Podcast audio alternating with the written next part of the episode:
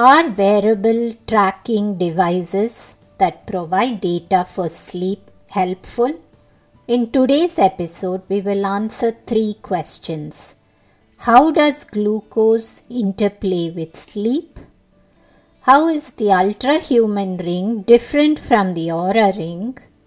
What are the 10 key inputs in Ultrahuman and how can these help you? Mohit Kumar is the founder and CEO of Ultrahuman. Ultra Human is an India based company to release a wearable that tracks sleep.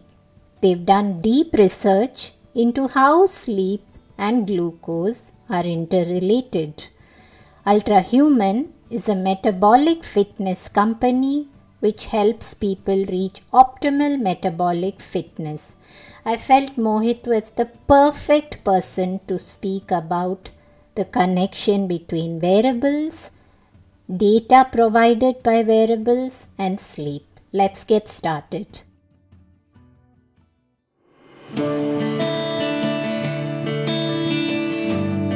Hey everyone, I'm Deepa, light functional medicine practitioner, author, and yogini, and you're listening the Sleep Whisperer podcast, the only sleep podcast with conversations and meditations. I'm on a mission to share profoundly insightful sleep conversations with global visionaries that merge together functional medicine and ancient wisdom. Breathe in bliss through weekly guided meditations and let yourself enter the land of dreams. Together, let's unravel the pieces, get to the roots, and understand the right tools to transform your sleep completely. Through this podcast, I want you to dream the best version of yourself. It's time to regain hope and begin your sleep journey. Mohit, welcome to the Sleep Whisperer podcast. I would love for you to jump first into talking a little bit about Ultrahuman, your journey, what got you fascinated into looking at sleep diagnostics. And I do think that India needed something like this because there's so much emphasis on the Oura ring all over the world. So, what brought you into this space? Yes, so uh, uh, it's a pleasure to be here, uh, Deepa, and I think um, to tell you a little bit about uh, who we are, what we do. Um, so my personal journey goes back almost, if I may say, 10 years back when I started cycling uh, semi-professionally myself and uh, got into performance sports. And that was the first time I was into uh, endurance sports and trying to push myself uh, and to understand more about my own body. And fast forward a few years, um, in parallel, I built my own startup and basically sort of um, got off sports for some time, I always had this uh, intention to get back to sports and fitness and health. And what I did for that was uh, after my first startup, essentially, I uh, went to a martial arts camp training with a few athletes. And there I actually discovered that a lot of athletes are using biosensors to improve their health. And um, they're also using it to improve their performance. And uh, out of the various biomarkers that seemed interesting, the two biomarkers that seemed very very interesting were a combination of HRV and glucose, right? Um, and um, uh, I think sleep tracking was also pretty pretty much on the emerging trend back then, right? So, uh, but for us, the first biomarker that we released essentially was a glucose biomarker, and the reason for that was that we felt that it is a highly actionable biomarker because glucose gets impacted by your like almost everything right? Just because of human physiology and um, uh, specifically your food as well. So it was the only way to measure or quantify some aspects of your food.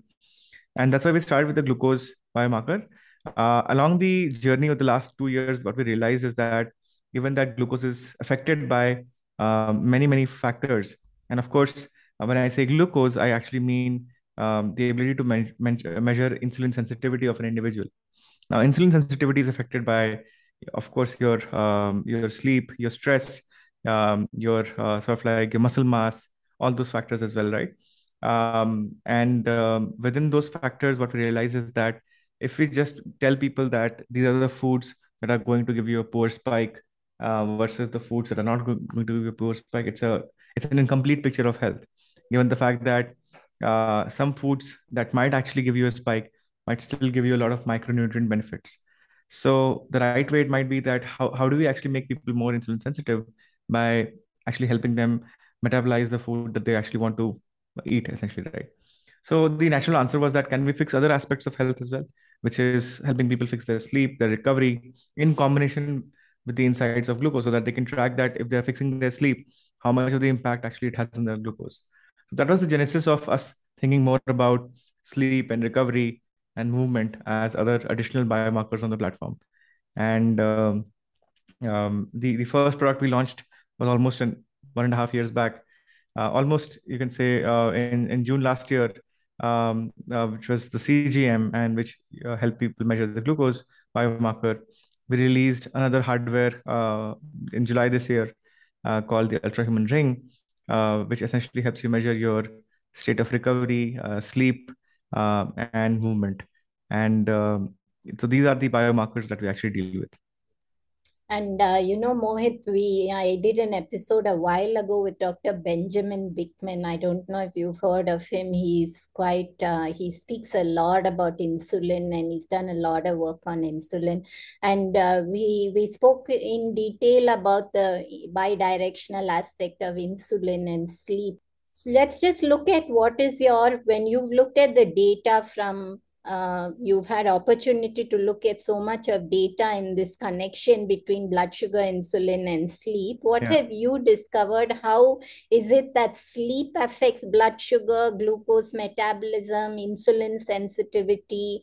Or is it that poor blood glucose metabolism impacts sleep? Is it both ways? What is actually happening absolutely so uh, let's look at the uh, the observational data here right so on on both the ends, uh, what we know uh, from from research essentially is that of course there is a uh, sleep correlation with insulin sensitivity, sleep sufficiency, sleep quality correlation with insulin sensitivity.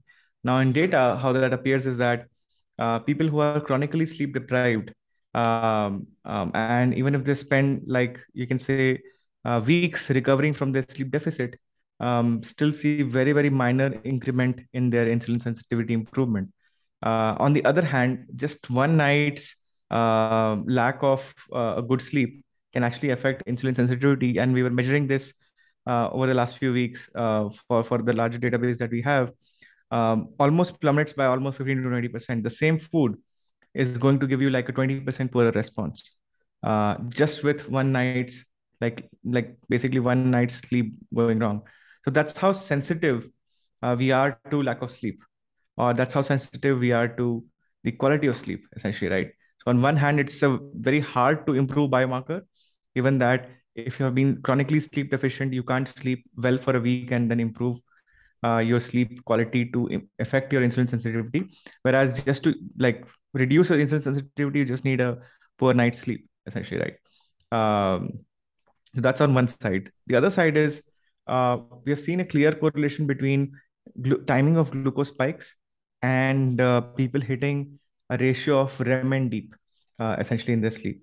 And that that pretty much happens because what we've seen is that when people hit a glucose spike pretty close to uh, when their sleep start time, generally, uh, what we've seen is that their resting heart, uh, their heart rate actually drops much later, um, and because it drops very very very late, the problem is that uh, for people to get uh, let's say sort of like enough deep sleep that capability goes down over time.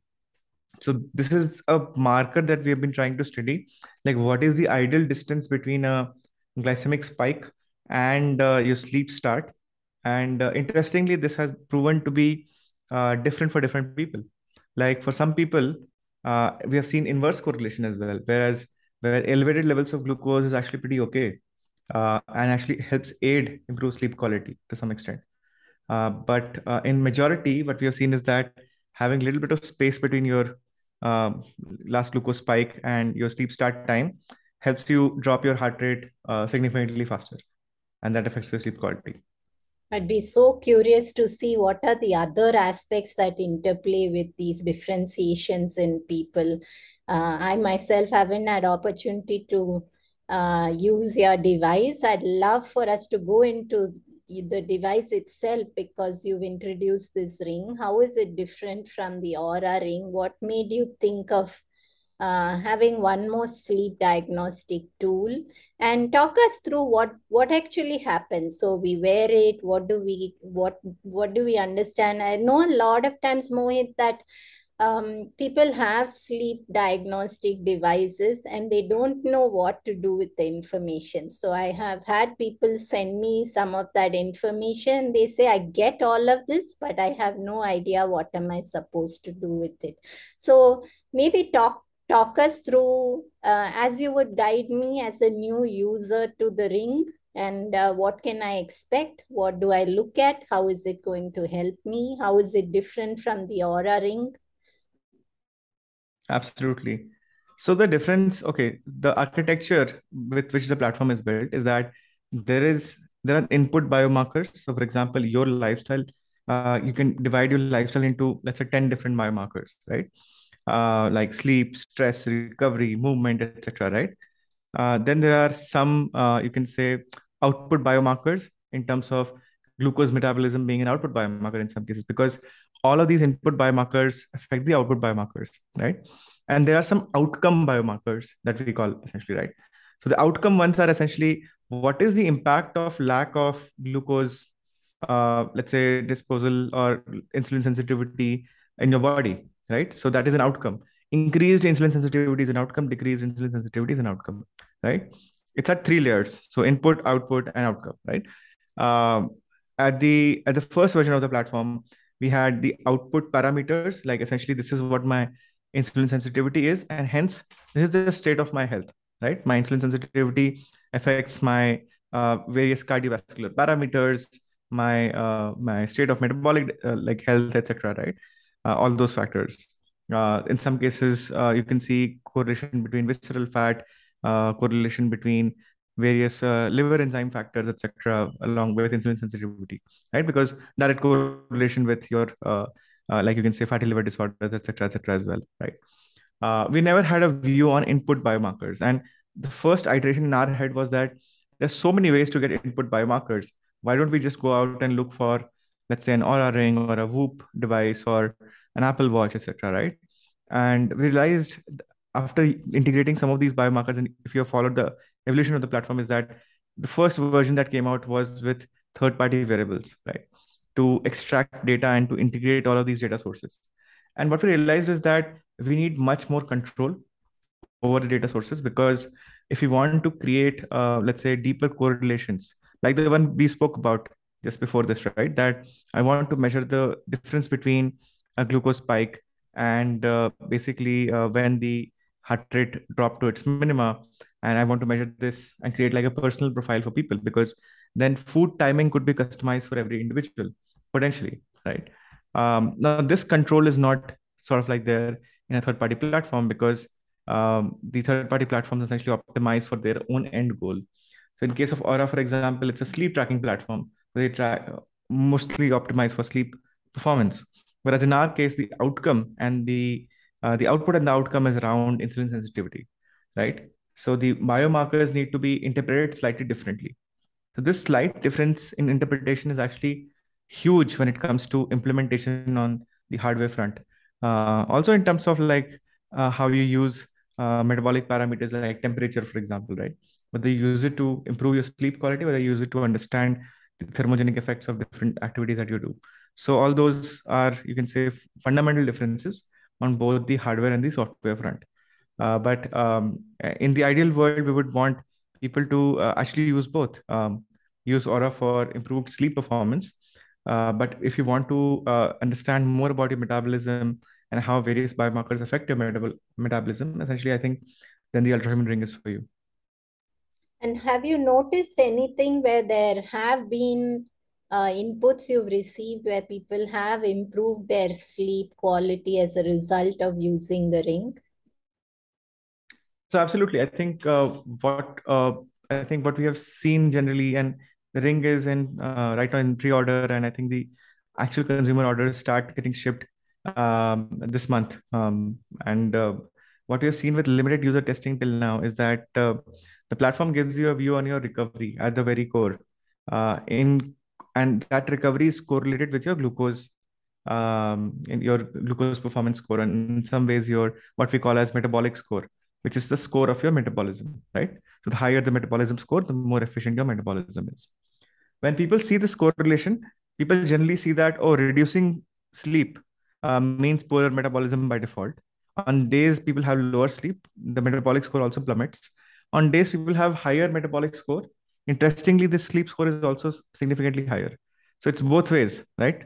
Uh, on on one side the correlation is much stronger. So sleep affects metabolic score always but metabolic score might not always affect uh, sleep score because you can be ketogenic and your metabolic score will be higher and uh, you might be sleeping very very less essentially right so what we have seen is that uh, given that there there are like one fact one side there is 100% dependency on the other side there is at least 50 60% dependency between both the scores. Uh, when people start using the platform uh, generally they start optimizing their lifestyle by looking at their metabolism metabolism and their food uh, quite carefully and seeing impact on their sleep. Um, and the sleep tracking happens as a step two not as a step one. So people start with optimizing their metabolism and then look at uh, like oh there, there are additional factors to optimize the metabolism which is essentially sleep and everything else. And i think what i got from that mohit is that the importance of sleep can never be questioned because obviously if you're saying that that correlation where sleep always impacts metabolic health that shows us how vital sleep is.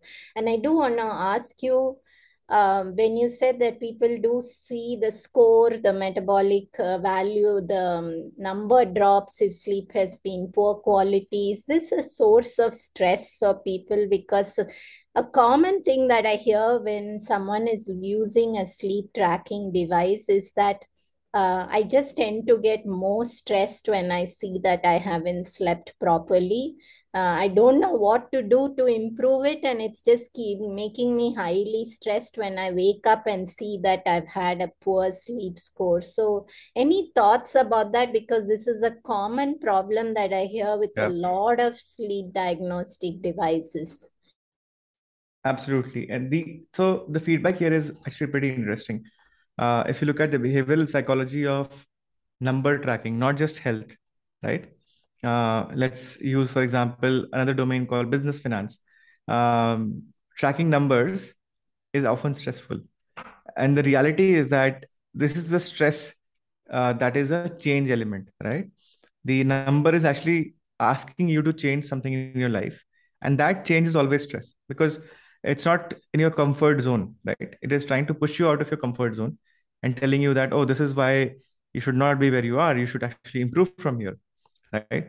Now, the behavioral psychology here is that at different stages of uh, your mindset, you need different triggers. So, somebody who's already, uh, you can say, in a spiral, in a downward spiral, might not get motivated enough to cross this, might actually get demotivated further if they see that they are not doing well enough, essentially, right? So, this is the reason why we have to be extremely careful with what we communicate. So, instead of saying that, um, like you have had poor sleep score or poor sleep performance, you can say that today is the day for unwinding, or today is the day for basically uh, doing flow movements or focusing on your recovery. Uh, it's a great day to focus on your recovery. Right? Um, I think that would be a much better pitch to people who are actually trying to figure how to get out of this downward spiral. The people who are highly motivated, they actually love this because they want to compete with themselves, right? They want to better themselves out. So uh, there is no 100% answer here. But I think as long as we customize enough for both the both the extremas I think we will be good. Because the people in the middle actually try to uh, gravitate towards either the extreme, uh, you can say extremely self-disciplined side, or let's say the the downward spiral side. And uh, in on both the sides, if we actually uh, in in in, uh, in, in medicine there is this uh, thesis uh, there's this uh, methodology uh, called salutogenesis right which is positive reinforcement and if we follow the same principles of salutogenesis i think we will, will be i think we should be able to influence behavioral psychology in the right way I do want to ask you before we go into what, how, how does your um, diagnostic and feedback actually help people improve sleep? You mentioned the input, Mohit. So I'd love for us to talk a little bit about that. You mentioned that there are 10 inputs that you give. Uh, how do we give it? Is it something that, uh, what are they? Um, can we we do have a tendency to exaggerate on some of these aspects. We're not quite truthful to ourselves. So is it exact science that is fed in? Is it general information? I'd love to go into those 10 inputs that you mentioned. Right. So i think i'll talk about the most important ones so at the very outset um, we focus on sleep efficiency. So which is the time you spend in your bed versus the time you spent actually sleeping right? And the the uh, the transaction or in a, you can say the experience that we want for people to have is when they go to sleep there should be minimal lat- minimal latency right? So you go to the bed um you, get, you go to sleep and sort of like there is no sort of like latency between your time to bed and time to sleep. Um, and that's one marker of efficiency. So it's essentially your sleep time by your total time in your bed, essentially, right? Uh, the other marker is your total sleep. So now that we know that uh, um, there is this adenosine clear, clearance pathway, right, during your sleep that actually happens, and uh, there is significance of uh, adenosine clearance actually happening. Uh, at the same time, there is significance of volume of that happening. So if it's if you sleep for four hours, you had a great night like basically you had a, a four hour super efficient sleep but you didn't have enough volume of sleep. It's a problem right? So then we have a little bit of factor around total sleep as well. Um, it's not like it's the only factor but then it's a it's an important factor. The third one is hold on uh, mohit wait wait. I'm going to stop you for a second because you spoke about total sleep and i do want to ask you this is how is that decided? Yeah. is it um, you know there's so much um, information all around today on how we have different types. Some of us are meant to sleep less some of us sleep more. In ancient wisdom ayurveda there is that the vata people will tend to sleep just 6 to 7 hours. Pitta will sleep just 8 to 9 hours. Kaphas tend to oversleep. So uh, how what how what is your vision behind this? How how do i know that? Is it am i one of many? Am i being recognized for the fact that i might have certain uniqueness to this? Absolutely. It's a great question because uh, there are so many variances to this right? This is highly personalized right? So for some people nap works. Some people does not. Some people uh, 8 hours works 9 hours works. Some people actually need 10 hours essentially right? And at different points of the day. Uh, the right way to actually do this is to actually learn it for every individual, right? Uh, and what we do on the Ultrahuman Ring platform is that we actually use your total sleep duration uh, and correlate it with your HRV recovery over time. Essentially, your HRV balance, not to- totally your HRV recovery, but HRV balance. So, uh, what is the volume of sleep? If you fix the quality of sleep as a benchmark, and what volume of sleep actually affects your HRV balance, is what we try to learn for every individual. Now, what you realize is that if you have approximately 45 to 46 days of continuous sleep on the platform, uh, and it it needs to be continuous because then we would want to study it night over night because every night has a previous night's factor as well. Uh, we can actually understand what is the right sleep duration for you and what format of sleeping actually works really well for you. Uh, of course, it gets more accurate as you give us more data points, but then 45 is sort of like you can say a critical uh, benchmark in many ways, right? Um, and somewhere around 50 days is what we can say. So once we have that, we actually understand that, oh, if I sleep for four hours, I'm actually pretty recovered. Uh, my HRV, uh, from an HRV balance perspective, I know that's one factor of health, but it's a, it's a significant factor.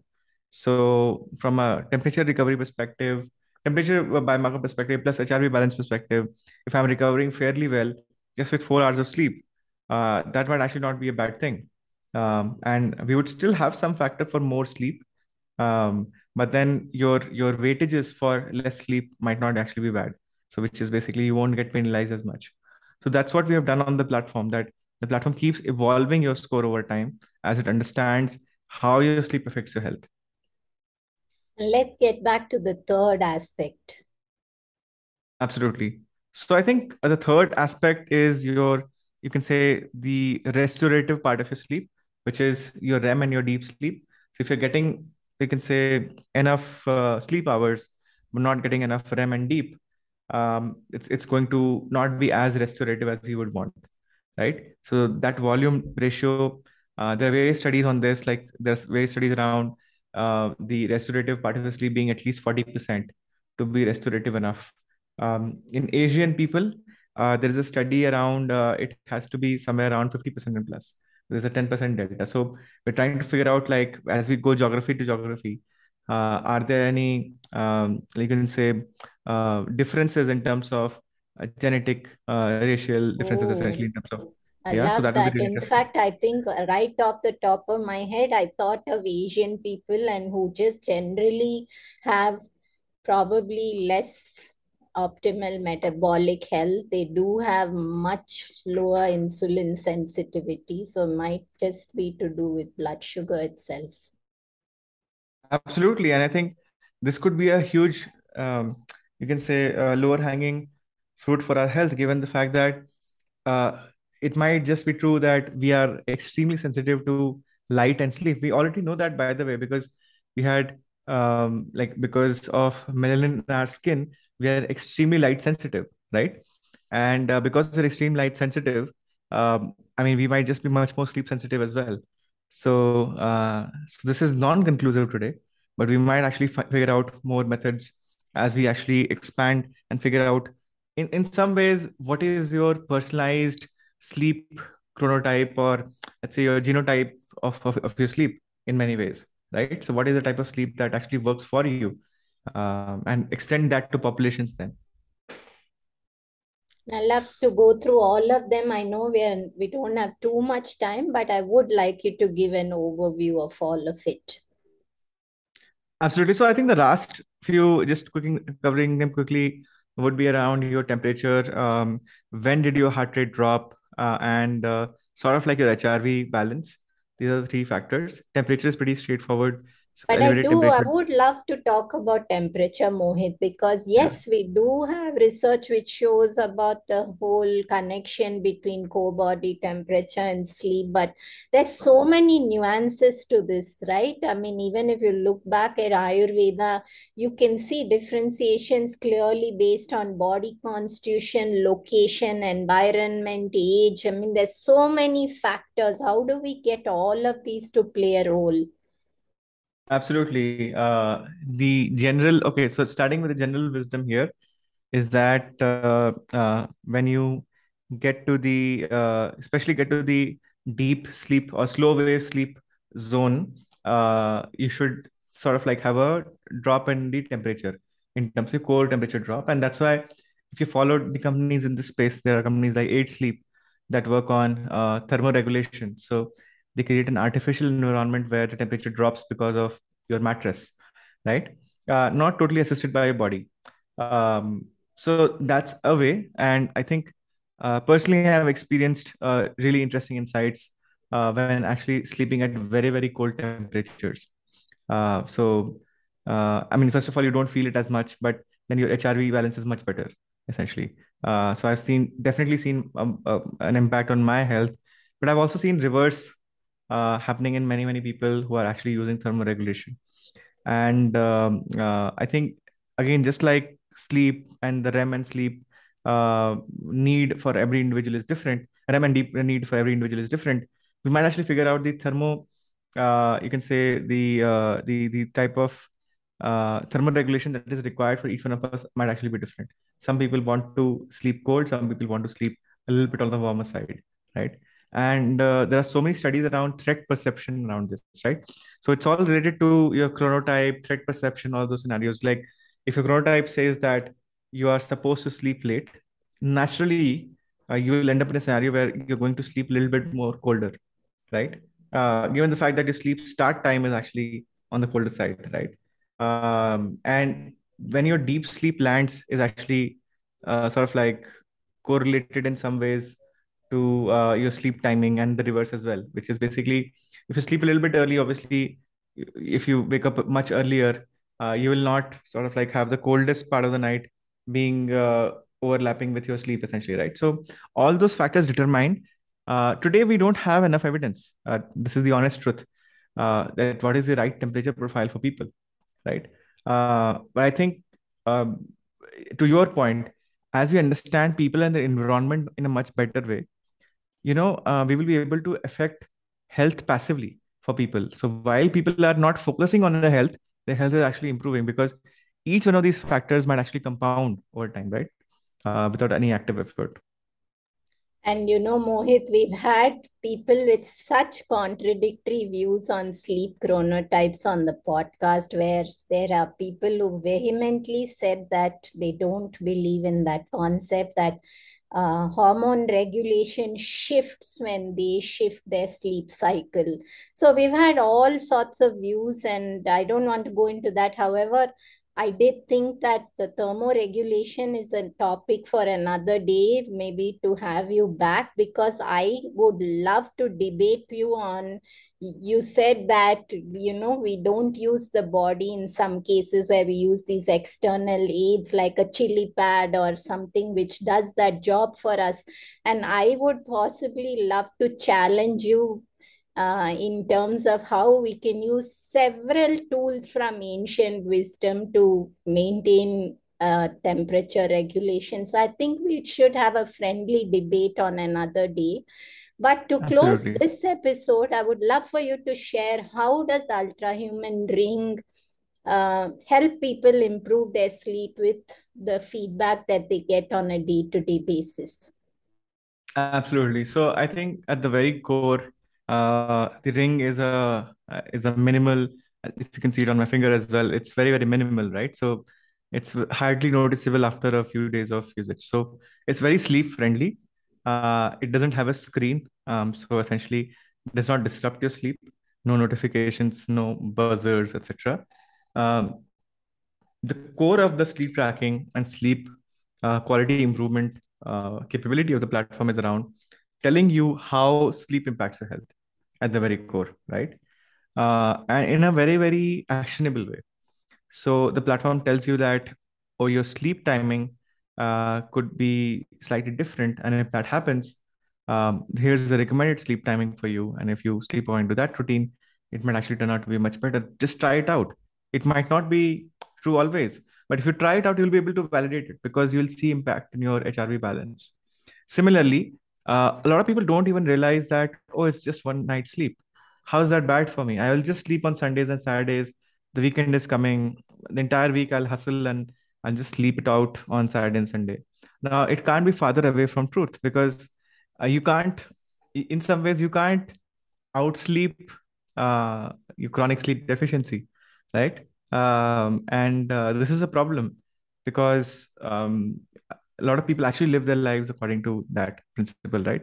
So if you're able to help people uh, today to visualize what what is one night's sleep worth, right? And I'll go back to actually Matthew Walker's statement on this, where he actually says that um, our default state might actually be sleep. It's not the wakeful state, right? So that's how important sleep could be, right?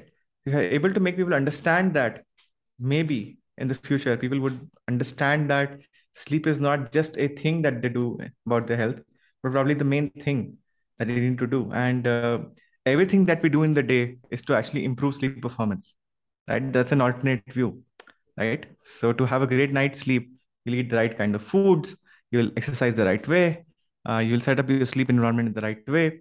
Uh, you'll actually deal with devices that do not disrupt your sleep. Today, most devices do disrupt your sleep but eventually when the importance increases most devices will understand or most manufacturers will understand and companies will understand how to gen- like design devices that will not disrupt your sleep so i think this revolution is what we want to create in this space right um, with with with our Ultrahuman ring and the sleep tracking capability on the platform great and where can people find and know more about Ultrahuman and get the device so you can find it on ultrahuman.com um, and uh, uh, uh, also on ultrahuman.com slash ring. So both the places.